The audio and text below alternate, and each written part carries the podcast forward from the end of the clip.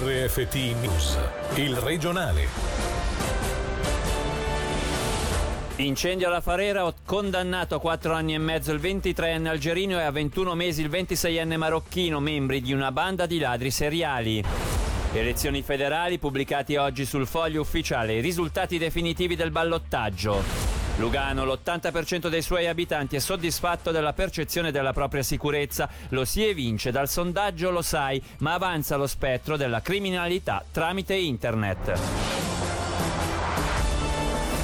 Buonasera dalla redazione. Condannato a 4 anni e mezzo il 23enne algerino e a 21 mesi il 26enne marocchino, membri di una banda di ladri seriali, condanna a cui si aggiunge inoltre l'espulsione dall'Europa, visti i precedenti degli imputati in altri paesi europei. Sentiamo il nostro servizio. Si è concluso il processo a carico del 23enne algerino che nel dicembre del 2018 aveva appiccato un incendio nella propria cella della Farera, forse per tentare la fuga o magari come gesto dimostrativo. Fatto definito comunque inaccettabile dal giudice Marco Villa e che è costato al giovane un extra sulla pena di un anno e mezzo, che sommato ai tre anni per i furti commessi in Ticino e nei Grigioni porta il giovane ad un totale di quattro anni e mezzo di carcere.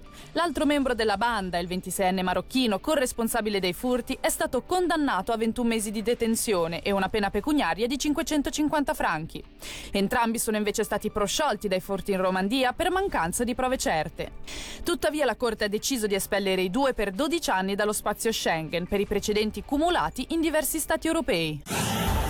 Elezioni federali sono stati pubblicati oggi sul foglio ufficiale. I risultati definitivi del ballottaggio di domenica. Per tutti i dettagli sentiamo Alessia Bergamaschi. Una differenza di pochi voti rispetto ai risultati emersi il 17 novembre. Nello specifico, tre voti in meno per Marco Chiesa e il distacco tra la socialista Marina Carobbio e il PPD Filippo Lombardi che sale a 46 voti rispetto ai 45 noti finora.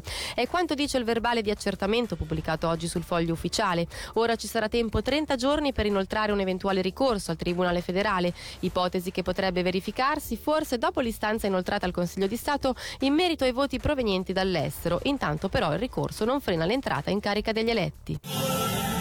Il livello di sicurezza a Lugano è fra più, i più alti a livello europeo, lo evidenziano i risultati del sondaggio Lo Sai commissionato dal municipio all'Università di Criminologia di Losanna e a cui hanno partecipato oltre 7500 cittadini. L'80% degli interpellati si dichiara molto soddisfatto della propria qualità di vita, ma i margini di miglioramento ci sono ancora, come ci conferma il capo di Castero Sicurezza e Spazi Urbani, Michele Bertini. I risultati sono buoni, ce lo aspettavamo, l'obiettivo era capire dove c'è margine di miglioramento e cosa fare. Se intendiamo la sicurezza come l'incolumità fisica o dei propri beni, sono stati fatti passi avanti importanti. Ci sono anche varie forme di sicurezza sociale, dell'alloggio, del posto di lavoro, di avere il potere d'acquisto per pagare le fatture. Questo sondaggio è andato molto oltre l'aspetto puramente di polizia e ha dato al municipio tutto e molti indicatori importanti su cui riflettere. La violenza domestica è purtroppo un tema d'attualità gravoso su cui le istituzioni istituzioni devono riuscire a dare delle risposte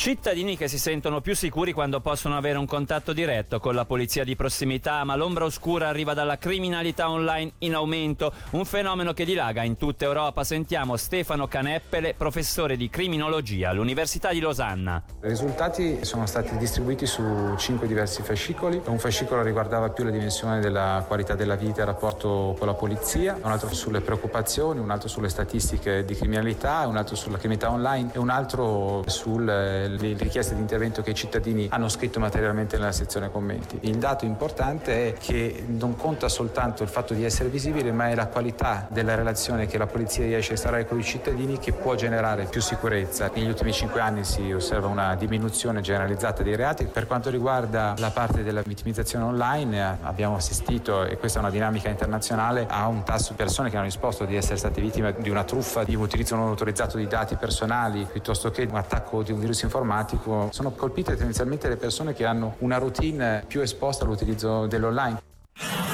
Il Tribunale amministrativo oggi ha accolto il ricorso dell'ex consigliere comunale Patrick Pizzagalli, ordinando così al Consiglio Comunale di Lugano di tornare sul preventivo 2018, completando le procedure che all'epoca non erano state assolte. Nel dicembre del 2017 era stato infatti deciso dal Consiglio Comunale di ridurre il moltiplicatore dall'80 al 78% per compensare l'introduzione della tassa sui rifiuti, mancando però di presentare il rapporto in cui si spiegavano le ragioni a sostegno di questa riduzione.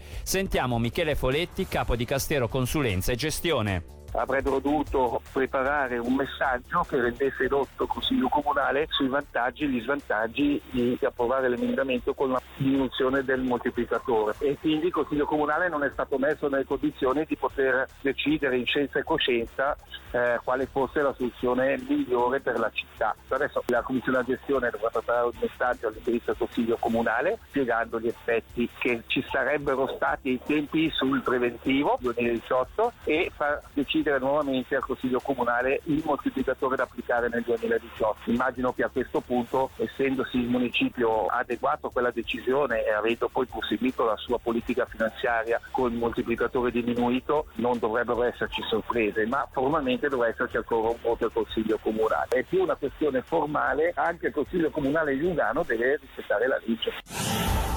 Si terrà domani a partire dalle 16 a Bellinzona la manifestazione di solidarietà verso i paesi dell'America Latina, dal Cile alla Bolivia. Le cronache internazionali spesso riportano delle proteste di queste popolazioni che chiedono soprattutto il rispetto dei diritti umani. Un tema sensibile anche in Ticino, come ci racconta Gianfranco Cavalli, membro della comunità cilena e latinoamericana. C'è sempre comunque più voglia di sapere di conoscere, ma penso che i social media, così come altri tipi di informazioni alternative che oggi vengono usate, danno anche una percezione percezione più completa di quello che succede. No? Se una volta magari bisognava basarsi sui media, diciamo quelli formali che conosciamo, oggi comunque ci si può anche fare un'idea attraverso altri media. Poi considerando in Ticino il fatto che c'è stata una migrazione di, di cileni esiliati dalla dittatura di Pinochet molto importante, questo sicuramente favorisce il fatto che tanta gente si mobilita anche per le questioni cilene. Ritroveremo Gianfranco Cavalli tra pochissimo nell'approfondimento radiogrammi, questa sera dedicato proprio a quanto accadrà domani, ma anche a una panoramica su quanto sta succedendo tra i paesi dell'America Latina. Con l'informazione è tutto dalla redazione da Davide Maggiori. L'augurio di un buon fine settimana. Il regionale di RFT, il podcast su www.radioticino.com.